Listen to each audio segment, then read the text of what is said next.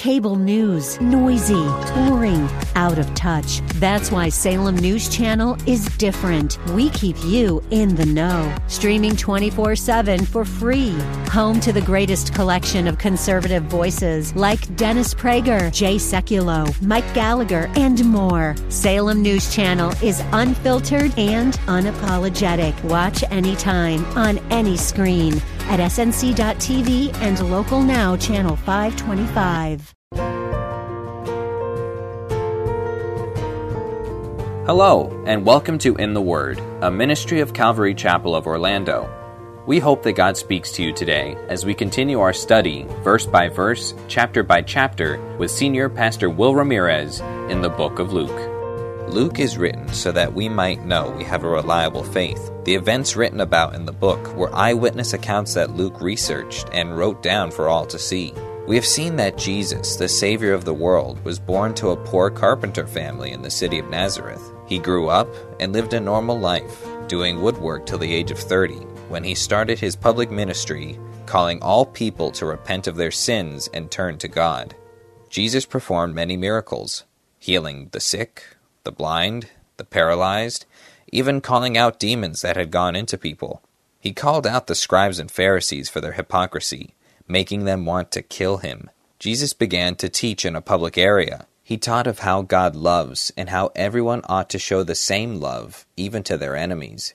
We join Pastor Will in Luke chapter 6, verse 39. We are here in this Sermon on the Plain, often confused with the Sermon on the Mount but it's a different sermon. And in this sermon, Jesus, he starts it by blessing those who are humble and want more of the Lord, and then voicing his sadness for the, those who are proud and self satisfied. As Jesus started that sermon, for those who were part of the struggling group, this was the validation they were looking for. Yeah, Jesus is on our side. He's against all those, the powerful and the, the prideful. But instead, the sermon take, of stoking that anger, the sermon takes a, a turn after that, where Jesus, he calls them to love their enemies. Those who've been mistreated by the proud and the powerful, Jesus calls them to love those people. And such a teaching offends us. That's wrong. Injustice is wrong. And people in power, when they abuse it and, and, they're corrupted, it's wrong. And we need to do something. And Jesus, it's not that he's for injustice, but because this teaching offends our warped sense of justice, he closes a sermon now by driving home the importance of looking at me first of not looking at everybody else and pointing out what's wrong there, but looking at me first to make sure I'm doing what God wants. Because if I do that, then I will be living by kingdom rules. Then I, I can speak truth that will impact lives. Because that's exactly how Jesus did it. He loved his enemies. He did good to those who despitefully used him. He was generous. He was compassionate, even towards those who had mistreated him. And as we follow his example, we can impact lives as well.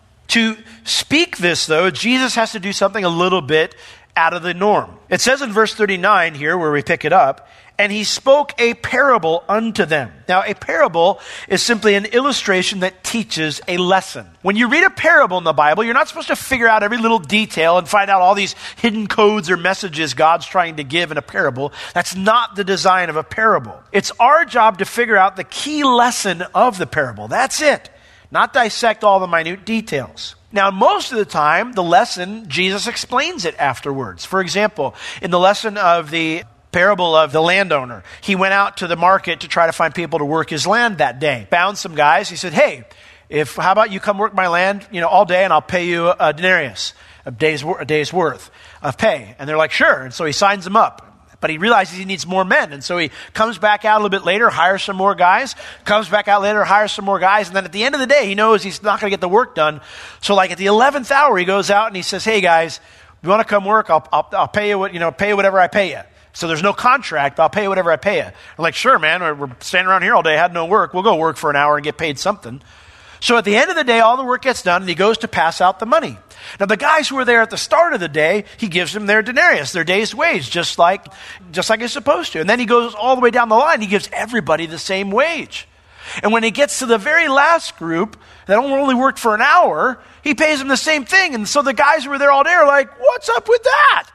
We worked here all day. And so the, the owner says, That's what you agreed to work for. I agreed to pay them whatever I wanted to. Are you jealous because I'm generous? That whole parable has lots of thoughts in it, but the whole point of it is the end point. Are you jealous because I'm good? Jesus, he spoke the parable because his disciples were saying, That rich young man, he left you because he didn't want to give up all his riches to follow you. We've left everything, Lord. What do we get? And the Lord's reminding them, Don't be prideful. Don't think you're better than somebody else just because you've done more work than them. Stay humble and be faithful. And that's all that matters. That's the point. When we get to these, the same thing. There's one lesson each parable is designed to show us. Now, Jesus gives four parables here at the end of the sermon. You might be thinking, okay, why use illustrations? Why not just say, hey, don't be jealous or don't be prideful? Well, Jesus said he used parables because if he straight out made his point, people would tune him out. They wouldn't listen. That's what he says. He says, if I just came out and said, stop being mean, people would be like, well, I've got a good reason to be mean, and they'd tune him out. But when he would tell a parable, they would go, What's this guy getting at? And they'd listen, and he'd be able to get his point across. Now, Jesus had said some, just said some pretty heavy stuff, right, in the sermon? Love your enemies, turn the other cheek, be generous to everybody. I mean, many of these listeners are probably thinking, you know, this Jesus guy's gone too far. Love your enemies? That's crazy. Do good to those who despitefully use you, turn the other cheek? So, knowing that some are going to begin to tune him out because what he's saying is heavy, Jesus now recatches their attention with these four masterpieces from his art gallery. So, chapter 6, we go in verse 39. The first one is Can the blind lead the blind? Shall they not both fall into the ditch? The word there can, actually, there's another word that comes before it in the original language, and it's a, a, negative particle, which basically means that it turns the sentence on its head. So we can't say, can the blind lead the blind, but we should say, it should be translated, surely the blind cannot lead the blind. And he explains why. Shall not both then fall into the ditch?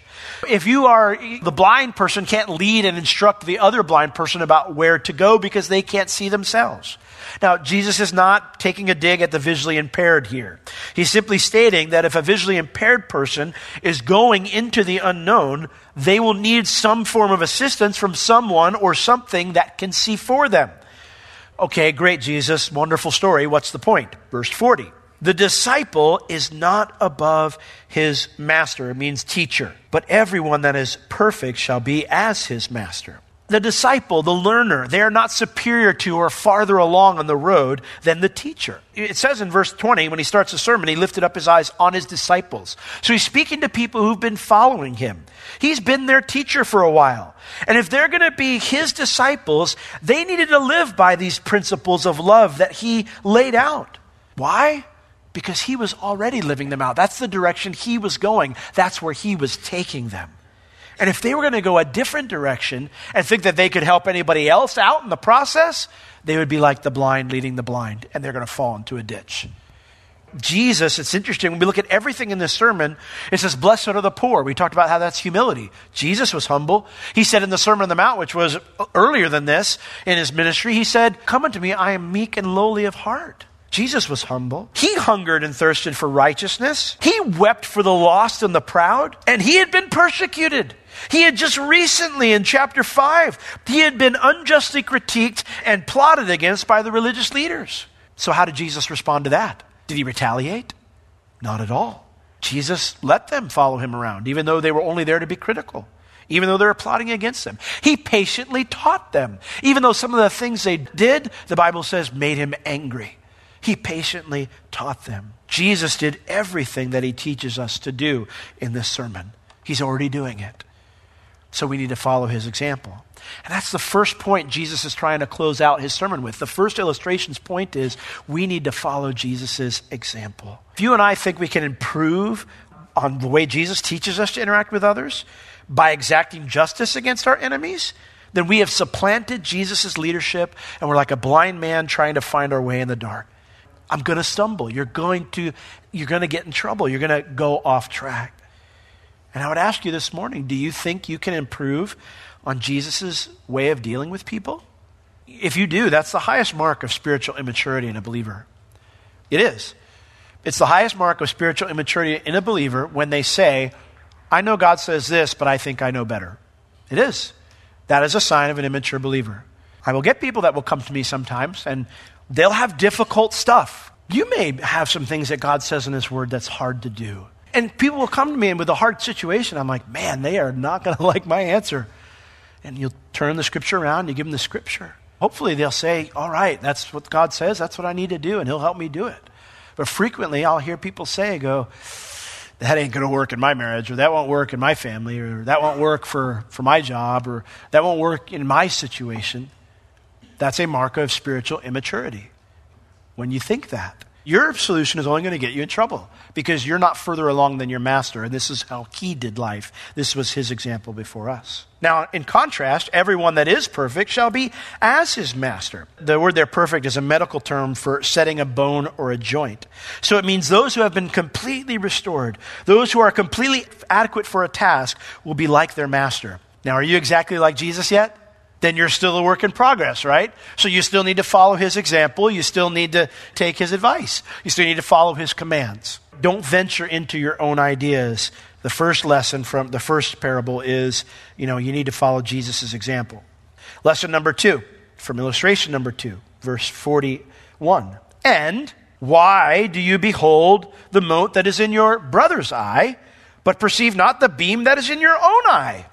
Or, the word either there means or, or, how can you say to your brother, Brother, let me pull out the mote that is in your eye when you yourself do not behold the beam that's in your own eye? Here we see the second parable, a story of a one guy with a big old log in his eye and the other guy with a tiny speck of dust or a splinter of hay in his eye.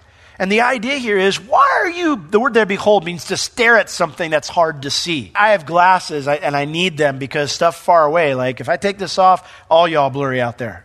Like I don't know who's at church or who's not, so I got to wear glasses. got to keep my attendance. But the idea here is that you're staring at something that's almost impossible to see when it's this tiny speck in your brother's eye. But you're ignoring the word there, to not perceive, it means you're not paying any attention to, not giving careful consideration to the fact you got a giant old rafter beam in your eye. Now, if somebody was walking around with a big old log in their eye or a big old rafter beam in their eye, most of us would probably say something. Be like, yo, you got a, you got a log in your eye, man. But most of us would not be looking around, like looking at people, be like, what are you looking at? Oh, I think, I think you might have like a piece of glitter in your hair. You know, you wouldn't do that. A second scenario or, how can you say to your brother, brother, and there's some sanctimoniousness to that there.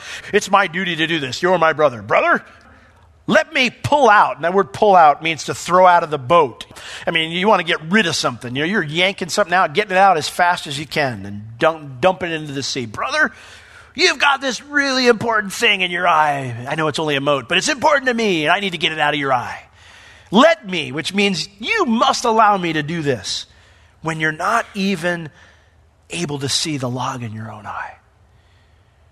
Now, clearly, these are illustrations because nobody can fit a log or a rafter beam in their eye, nor would anyone ignore a log or a rafter beam in their eye. So, what's the lesson? Well, Jesus says it at the end of 42 Thou hypocrite, cast out first the beam out of your own eye, and then you shall see clearly to pull out the mote that is in your brother's eye. The point isn't that I shouldn't sweat small stuff, like, oh, it's no big deal, it's just a small sin. That's not the point.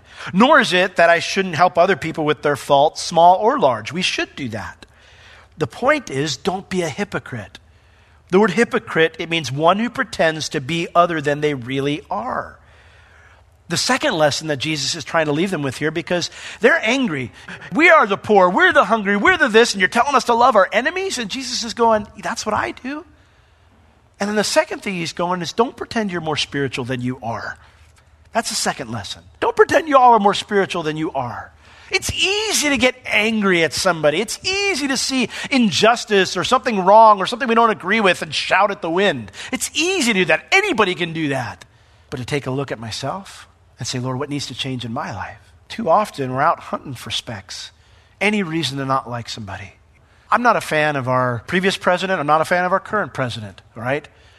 But if they're going to do, if they did something right, why would I make it wrong? Why would I say it was wrong? That's, that's what's messed up about our country right now. We're too entrenched into our own ideas of what needs to happen that we don't, won't even recognize when something good happens out there. Because right is right and wrong is wrong. You know, it's easy to get angry at stuff. The harder part is to look here and say, Lord, I don't want to pretend to be something I'm not. If are there any logs in my eye right now that I need to deal with that I'm ignoring? That's what Jesus is getting at. I can know the Christian lingo, I can even give the appearance that I'm serving others. But if I ignore or I seek to cover up the glaring problems in my personal relationship with Jesus, I can't really help anybody. See, the danger of becoming like those religious leaders that were persecuting Jesus isn't limited to having the title Pharisee on your desk. Every single one of these people listening to Jesus right now, we here today, right now, are in the same danger if we prize the appearance of spirituality more than actual spirituality. Paul describes leaving that life behind in Philippians chapter 3. He says, You think you're spiritual? You think you have something you can boast about? You think you have a resume? Let me read you my resume. I am circumcised. I was of the stock of Israel. And he, listen, I'm a Pharisee of the Pharisees. Concerning the law, I was blameless, passionate, and zealous. I was killing Christians, man. There was nobody out there had a resume like me. But I counted it all trash for knowing Jesus. I counted it all trash that I might know him, the power of his resurrection, the fellowship of his suffering. And he goes, You know what? Guess what? I'm not there yet. he goes, I have not apprehended. I have not grabbed hold of what Jesus grabbed hold of me for. I'm not perfect yet. I'm not like the master yet. So I am still pressing on to the high prize of my calling in Christ Jesus to know him. That's his calling, to know him. All the other stuff went by the wayside. And I love in Philippians 3:15 he closes out that explanation by saying, "Let us therefore." Now he turns it on us. "Let us therefore, as many as be mature, be thus minded." If you're mature, then man, God's still working on me. I'm, I'm trying to grow. I'm seeking His face. I want, I want to change. I want to be more like Jesus. And he says this: If any of you in anything be otherwise minded, if that's not your heart, God shall reveal even this unto you. And, you know, I ask you this morning, is that your heart? Lord, fix me. Not fix all the crazy people out there, but Lord, fix me. Or are you otherwise minded? Because if you're otherwise minded this morning, my prayer is that, just like Paul, that God would show you right now so that you can fix that and make it right. Parable number three, verse 43. It says, verse 43, for a good tree brings not forth corrupt fruit, but that word for is a word that's not correct. The word for there is a marker for a new thought. It's usually not even translated. So really the sentence starts, and a good tree brings not forth corrupt fruit. So now it's a third illustration. A good tree brings forth not forth corrupt fruit, neither does a corrupt tree bring forth good fruit. For every tree is known by his own fruit. For of thorns men don't gather figs nor from a bramble bush do they gather grapes. The idea here is there exists no good tree that produces rotten, diseased, or harmful fruit. I have a lemon tree in the backyard. I'm not going to find arsenic or something on that tree because it's a lemon tree. That's how that works. I found out something very interesting. Did you know that there are two kinds of almonds in the world? There are sweet almonds and then there are bitter almonds. Sweet almonds come from Australia, South Africa, the Mediterranean area, and the U.S and they can be eaten raw or cooked with no issues, no big deal. However, bitter almonds are found in a different place. They're found in the Middle East and Asia. And if you were to eat seven to ten of them raw, you'll be dead. You'll be dead. Now, the poison has to be removed through heat, and then you can eat them. This is why bitter almonds are also called lethal almonds, because they'll kill you unless you cook them first. Now, please don't go rummaging through your cabinets at home. You're in the U.S., so any almonds you'll have will probably be sweet almonds, okay? But that, I think, me saying that is Jesus' point. Jesus' point is we don't have to worry about getting bitter almonds here because they don't grow here, right? If you go to an almond tree in the U.S., you're going to get a sweet almond, okay? The idea here is if a tree is healthy, it's going to produce normal, healthy fruit, not poisonous fruit. If it's diseased or rotten, then whatever fruit it produces will be the same. Because every tree is known by its own fruit. Apple tree makes apples, not oranges. Orange tree makes oranges, not apples. For of thorns, from thorns, you don't gather figs, you get those from a fig tree, right? You get roses from thorn bushes or other things. Nor of a bramble bush do you gather grapes. A blackberry bush is a bramble bush. You're never going to find grapes there, but you will find blackberries. You'll find grapes on a grapevine. So, common sense stuff, right? What's the point? Verse 45. And it's a sermon illustration number three. And it's that I must invest my time in worthy things. For a good man out of the good treasure of his heart brings forth that which is good. And an evil man out of the evil treasure of his heart brings forth that which is evil. Why? For out of the abundance of the heart his mouth speaks. The word good here, the word earlier good means healthy, but this word actually is a different word and it means of good moral character. In the same way that a healthy tree produces fruit that's healthy for you, a man who has good moral character, a woman who has good moral character, that stems from the good treasure that's in their heart. The word treasure there, it means that which is stored up because of its value. We don't, well, we do store trash, but it's to get rid of it. But we don't keep it. Well, maybe you do. I don't know. Maybe trash is your treasure. But most people I know don't treasure trash. We treasure, you know, if you have a coin collection or a stamp collection or a train collection or a stuffed animal collection. That's something you keep because you prize it. That's what the word here means. You store something up because of its value. So the idea here is a person's good moral character does not come from their profession of being spiritual, but by taking to heart the valuable things they learn in their relationship with God. That's where it comes from. Now, the opposite is true for someone who does wicked things. For a wicked man, which means immoral, corrupt, if someone is evil, uh, immoral, corrupt, it says that they take that from out of the treasure, evil treasure of their heart. They have poured into their heart and stored up things that are wicked, corrupt, and immoral. Why does that happen? A principle, and here's the point. For out of the abundance of the heart, his mouth will speak. What my heart is full of is what's going to come out in my life. Garbage in, garbage out, as our moms used to tell us. My behavior is a direct result of what I take to heart, what I fill my mind with. It can't help but out, no matter how much I might protest, but I'm being spiritual. You know, I love Jesus. I'm a follower of the Lord. But if you're storing up evil things in your heart, that's what's going to come out.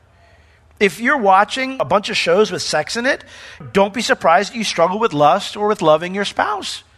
If you're reading articles or books that highlight infidelity or homosexuality, don't be surprised if you're getting bitter about your marriage or wondering if the Bible's correct on marriage. You will struggle with that. Jesus' point to this particular crowd is this You're angry. I get it. But retaliating against the evil done to you simply proves that you're spending more time listening to angry diatribes about injustice or unfairness than to things that will show you what God is like and how He deals with those situations. When we're reacting like that, it shows we're putting something in and treasuring that because that's what's coming out. On the other hand, if we're pouring in things that are good, you know, if we invest our time in God's Word and serving others and in true companionship, which means one that's not centered about around complaining, if I'm doing that, then it will produce good behavior in my life. I won't look at the evil that's out there and go, ah, rah, rah, rah, rah, and then want to shout it to the wind. Rather, I'll be like, Lord, my heart's broken for that. This makes me angry. But Lord, you love these people and, and you want to change it. So, Lord, will you send revival? Will you change me? Help me to have an impact positively in some way. Help me to make a difference. So, I ask you this morning do you need to stop investing time in something? Today would be a good day if, you, if that's the case. Today's a good day to stop investing in something that's causing wicked things to come out. There was a, a time, I don't know, maybe 15 years ago or so, and, and me and Bev, we're from the 80s. 80s music, we love it. 80s music is the best anyway, right? I saw some yeses. I think it's an older service in the morning because they were all on board with it. So we were just laughing about the silly songs that we loved when we were kids, and you know that, that was, they were top hits. We're like, really, that was a top hit. So when I came to work the next day, and, and I was working at Chick Fil A at the time. As we were there, we had Z88. My owner would play Z88, and uh, Z is great, but it has a tendency at times to be repetitive and slightly old-fashioned. Like if I hear shackles on my feet so I can dance one more time, I'm going to break the radio. Like that song, I think, is from 1783. I'm like, we need to update it a little bit, okay? So we had been hearing some complaints lately at work, like, I mean, the music's cool, but it's just too repetitive. Can we get something else? And so me, being the wise person I was, like, hey guys, and because we all were from the 80s and we are all talking about the silliness from it, like, hey, let's put on the classic rock station just for a couple days. And so we laughed and we had memories and we were just funny, whatever. But then it stayed on for a few weeks and we noticed that arguments were flaring up a little bit more. I noticed in my own heart that I was thinking thoughts and a little bit more uptight than I had been before. I caught myself actually listening to the rock classic rock station on the way to work. And I was, Pastor Will was singing a song about a centerfold. and as we're driving, the Lord's like, centerfold, huh, Pastor Will? That's, that's just, that's great. And I thought, what have I done? I've put garbage in, and I'm starting to get garbage out. You know, you know, if there's something you need to stop investing your time in, today is a good day to start. In order for us to love as God loves, we must continue to fill ourselves with His Word and His presence. We must practice the presence of God in our lives if we truly want to live holy lives. We will never attain to sinless perfection in this life, but we can be filled to overflowing through the Holy Spirit as we yield each moment of our day to God's will for our lives. This is true life, to know God. And as we know more about Him, our lives are transformed to live and love as Jesus does. If you have any spiritual or physical needs, please contact us. We would love to pray for you and assist you in any way we can.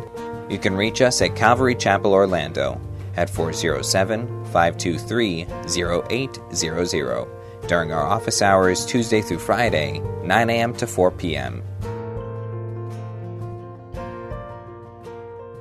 This has been In the Word with Pastor Will, a ministry of Calvary Chapel of Orlando.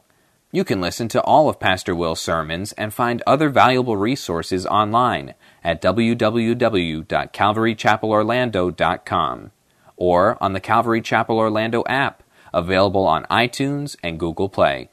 Thank you for joining us today. We will see you next time as we continue to learn, walk, and live in the Word.